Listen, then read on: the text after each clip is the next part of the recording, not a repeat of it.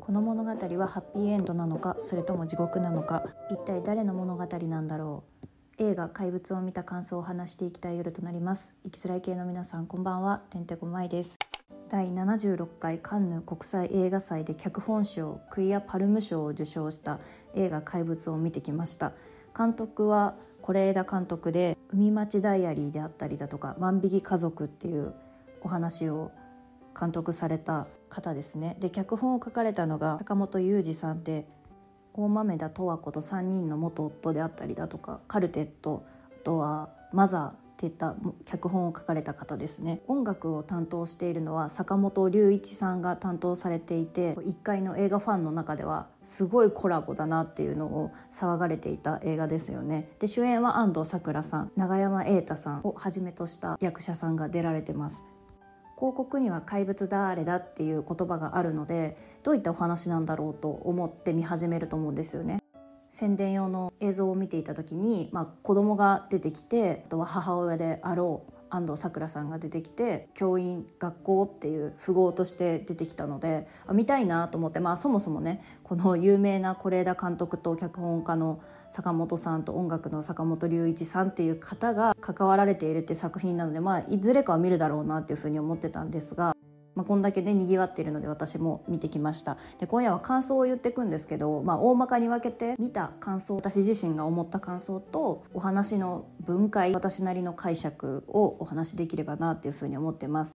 前半としてはもう物語自体の感想を話していきますね。一番にやってきたのが怪物っていう言葉を聞いた時にどういったイメージを彷彿させるかというと壊していくものであったりだとか大きすぎて手に負えないものであったりだとか二面性があって恐ろしいものだっていう意味で使いたい時に言葉を使用するのかなって私は思ってて、まあ、そういったお話なんだろうなっていうふうに思ってたんですよ。でまあ怪物を見た感想としては批評をする、まあ、こうやって私も今感想を述べてるんですけどもこれをこういった行為をする消費者の我々が一番怪物だよねっていうのを思いましたね。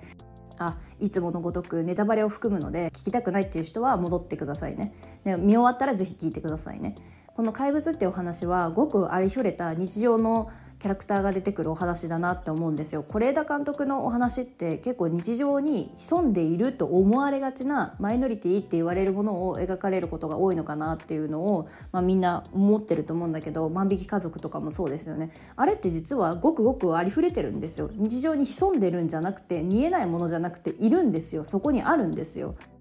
だから当事者でない一段上にいるような人々がそういった作品を消費することによってどうなんだろうっていうふうに私も思ってた私も今回の作品だけに言えることじゃないんだけどもいろんな作品を通して見る時にマイノリティをキャッチアップしましたっていうお話が提示されるとあ消費物として成り下がってしまったんだなっていう感想を得ることがあるんですよね。特に今回の怪物の話にも出てくるんですけど記号として持たれやすいもの性自認であったりだとか性的マイノリティであったりだとか僕発達障害という部分にもフォーカス当てていきたいなと思うんですけどそういった類のものとか。だから自分が感想を述べる時も結構気をつけてはいるんだけどやっぱり私も持つもの持たざるものっていう区分けを分類二分法で分けるのであれば持つものに属する場合もあるし持たざるものに属するものもあるし全てを包括して意見することはできないんですよね。だからもしこれを感想を聞いて傷ついた人がいたら申し訳ないって最初に言っとくけど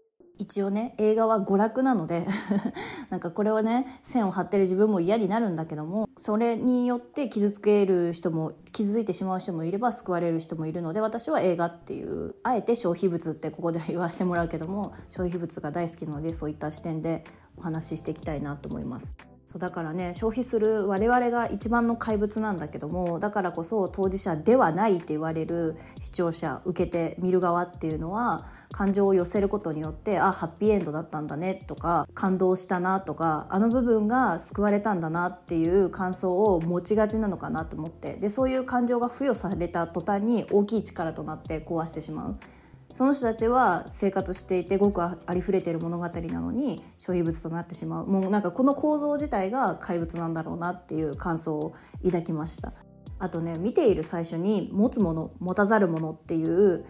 分断ストーリー見えないものをあえて可視化させている分断ストーリーなのかなっていうふうに思ってたの。学校の先生といじめられたと訴えてきている安藤サクラさんが演じられているお母さんっていうキャラクターが先生ってどうしてもこう権力性が先生とか呼ばれてしまうから良くないんだよね。世の中にありふれる先生っていう記号を持っちゃう職業の人ってもちろんすごい人もいるんだけどもそれで傲慢になって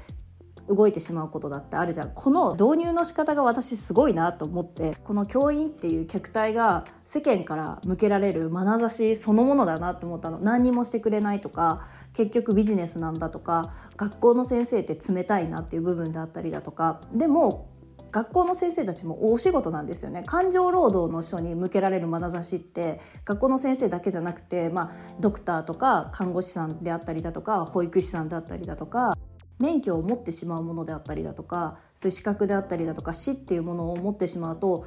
結構感情労働になっちゃうのね。だったらちゃんとしましょうねみたいな。この世間の構造みたいなのも見られて、まあ、だからこそこう見る手っていうのは学校っていうのは誰しも経験してきた。誰しもがっていうのは語弊があるね。多くのほとんどの人々が経験している世界なので導入しやすいなと思ったんですよね。教員ってあんな感じだよね。嫌だよね。ムカつくよね。っていうこの導入の仕方がすごい引くほど恐ろしくなって私の中で。一応元教員なんですけども教員に向けられる眼差しであったりだとか自分が教員に対して辟易としていた部分であったりだとか私はいじめられ経験があるので小中と。そういった感情を持って見てしまったので前半パート大まかに分けてこの怪物ってお話は3つの視点で進められていくのかなと思ってて安藤サクラさんの視点の話瑛太さんの視点の話あとは小学校5年生のお話男の子たちのお話っていうこう3視点で進められていくんですけど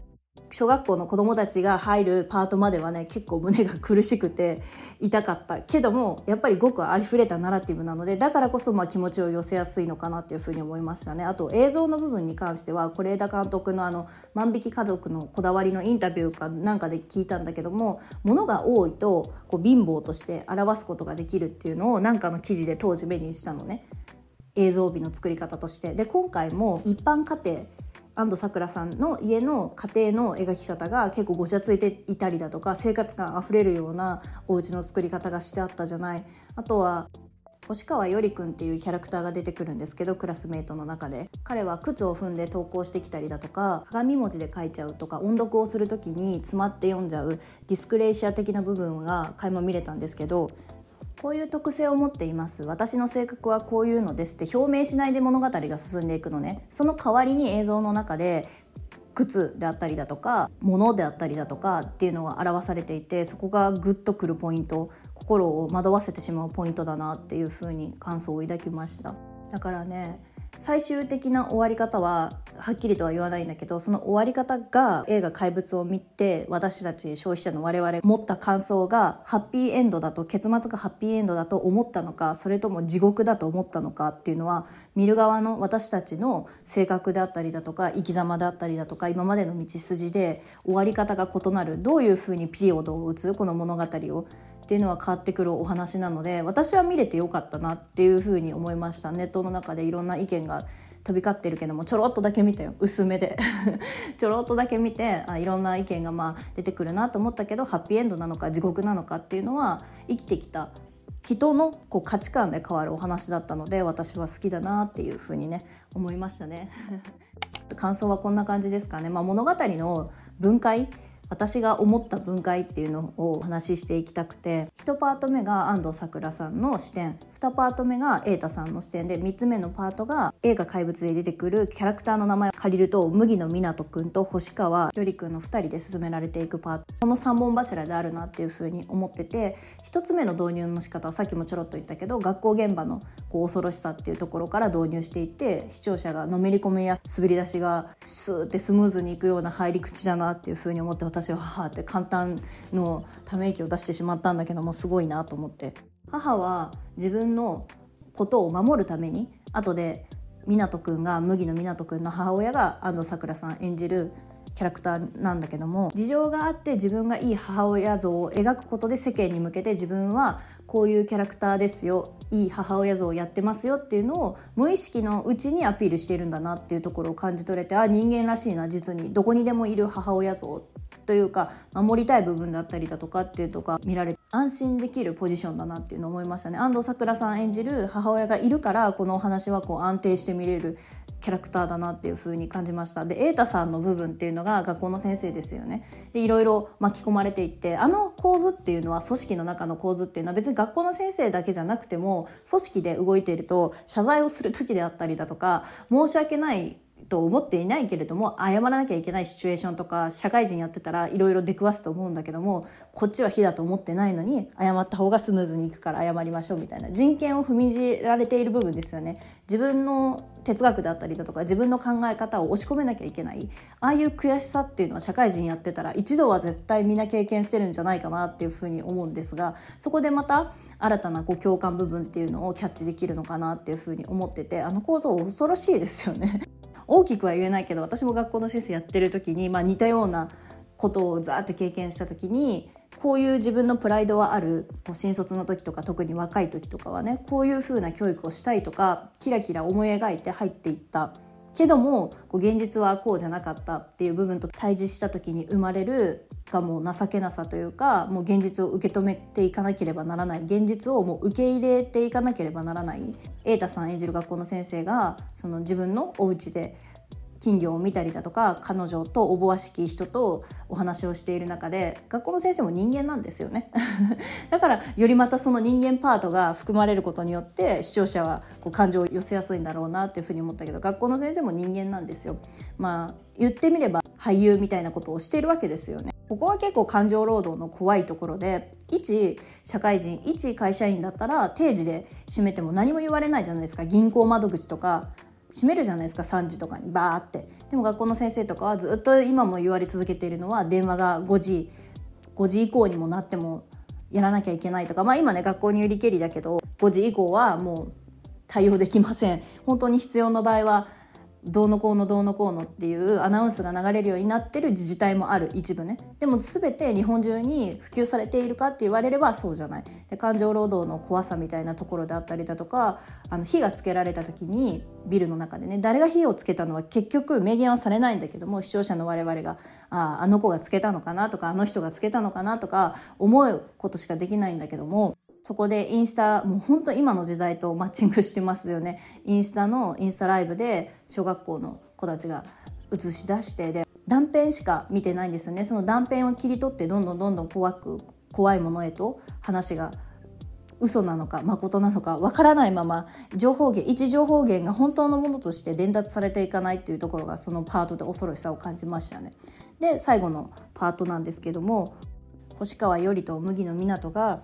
秘密基地らしきところへ行って麦の湊が自分のこう気持ちの部分と対峙していくお話になっていくんですけどあそこでこう恋愛的な部分の感情を付与させるのは私結構ナンセンスっていうかありふれすぎだなっていうふうに思うんです。本当に彼もあの校長先生に告白する部分で実は自分は好きな人がいるんだでもきちんと言えない部分があってって思い悩むところがあるんだけどこの3つ目のパートを見ている時に麦の湊は世の中から欠けているものとジャッジされることをすごい恐れているのかなっていうのを思ったの。自分の好きな人は星川よりなのかもしれない。で学校の先生の瑛太とか母親である安藤サクラから男らしくいなさいとかそういった男としての記号を付与されることをすごい嫌がるというか抵抗していた。嫌がるわけじゃないんだけど疑問に思ってた。なんかあの心理的描写っていうのがとても小学校5年生らしい描写だなって思って。星川よりもおそらく男子ギャングエイジって言われる男児たちが集まってグループになっている人たちからいじめられるのね。絵の具を机の上にぶちまけられたりだとかゴミを上に乗せられたりだとか。でこれはいじめじゃなくてドッキリなんだっていうところで星川よりくんは結構大人ですよね。もう無視して反応しないっていうことをやっているの。で星川よりと麦野湊がこう秘密基地とか自分たちであの話をね展開していく中で面白い話をするのね。自分の知識であったりだとかなんか寝れないとか なんか寝るのもったいなくないとかいう言葉を出したりだとかちょっとふわついている浮遊しているような存在なのかなって思ってて。で麦の湊はそれに尊敬の眼差しというか羨ましいっていう感情を寄せたのかなって思ったの。だから私恋愛的描写だなっていうのはあんまり思わなくて実は。で麦の湊は後で明示されるんだけども自分の父親はおそらく浮気相手だよね。明言はしないけどもその母親とは別の女性の名前を持った人と一緒に旅行をしている時に交通事故に遭って死んだんだっていうのをポロってこぼす瞬間があって、まあ、だから欠けているものとジャッジされることをすごい恐れていた。父親も亡くしている。自分の好きになる相手は誰なんだろうって葛藤している。その告白は自分の母親には言えないだろうなっていうこの小学校5年生の本当にもう激しい激しい気持ちの時期。星川よりは男の子たちって思われる、ギャングエイジたちにいじめられているわけだけども女の子とかからは普通に接しられているのね。接してくれているのね。ゴミを片付けたりだとか、まあ、あれもね女の子の怖いところなんだけどもあの小学校5年生ぐらいの女性女子って言われる人たちって精神年齢は高いわけじゃん。男性より男児よりも。なんかそういう結果も出てるんだけど精神年齢は結構発達しているから自分をよく見せるためだけの道具として使ってるんだったらさらに怪物なんだけども そこまでね伏線張られているか分かんないけどもさでも救ってあげてるのね救うというか手は差し伸べているわけね。だからいじめられてはいるんだけども全員からいじめられているわけじゃない。私映画「怪物」ですごい気になったのが俯瞰的に街を映す描写がたくさんあって映像の中でね。何回も俯瞰的に見られることがあるの。これはこの世界の物語ですよというかこの地方のこの中でごくありふれてるお話なんですよっていうのを嫌なほど痛感させられる絵だなっていうのは私は思ってて、まあ、だからこそあの小学校の世界っていうのは個人化自分は何だろうっていう対峙したりだとか集団化集団になって誰かを攻撃対象にすることで自分のアイデンティティを確立したりだとか個人化と集団化を繰り返して自分は何だろうか自己は何だろうかっていう葛藤を激しい葛藤を通してアイデンティティを作っていく小学校5年生そのものの描写だなと思ってすごいなっていう もう本当にすごいなっていう一言だけですごい陳腐な意見と成り下がってしまうんだけどもっていう気持ちに感想が抱きましたね。一つ気になったのが2つ目のパート瑛太演じる学校の教員が彼女と関わる彼女らしき人と関わる部分があるんだけどもどういう位置づけでいたんだろうっていうか結婚のことをもうちょっとドラマチックに展開してほしい告白をドラマチックに展開してほしいっていう風な感じで言ってたんだけどもあれもしかしたら赤畑充希さん演じている鈴村っていう名前なのね。鈴村さんっていう鈴村ひろなっていうものかな？キャラクターがこの堀道俊堀先生の恋人が、まあ、よりこの学校の先生っていうのも普通の人なんですよっていう意味の記号としてだったらね成り立ってるんだろうけども都合のいい時で関わるっていうのが、まあ、現代人らしいところっていうのも強調しているのかなと思いつつで星川よりくんのお父さんですね。中村獅童さんが演じられていたシングルファザーなんですけど母親は戻ってくるよこうしたらっていうふうに言ってるんですがあれわかんないよね。私があそこの場面を見て思ったのがよりはこう虐待をされているであろうあざみたいな跡があるの。あれは母親がしたのか父親がしたのか明言はしてないんだけど私があれを見て思ったのは家がすごい奇妙だったじゃないですか。